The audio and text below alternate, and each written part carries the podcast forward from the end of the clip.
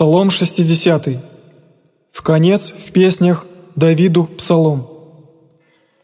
«Услыши, Боже, моление мое, вонми молитве моей, от конец земли к Тебе возвах, внегда уны сердце мое, на камень вознесал Мессии, наставил Мессии, яко был еси упование мое, столб крепости от лица вражия, вселюся в селение Твоим вовеки, покрыюся в крови крил Твоих, яко Ты, Боже, услышал иси молитва моя, дал иси достояние боящимся имени Твоего.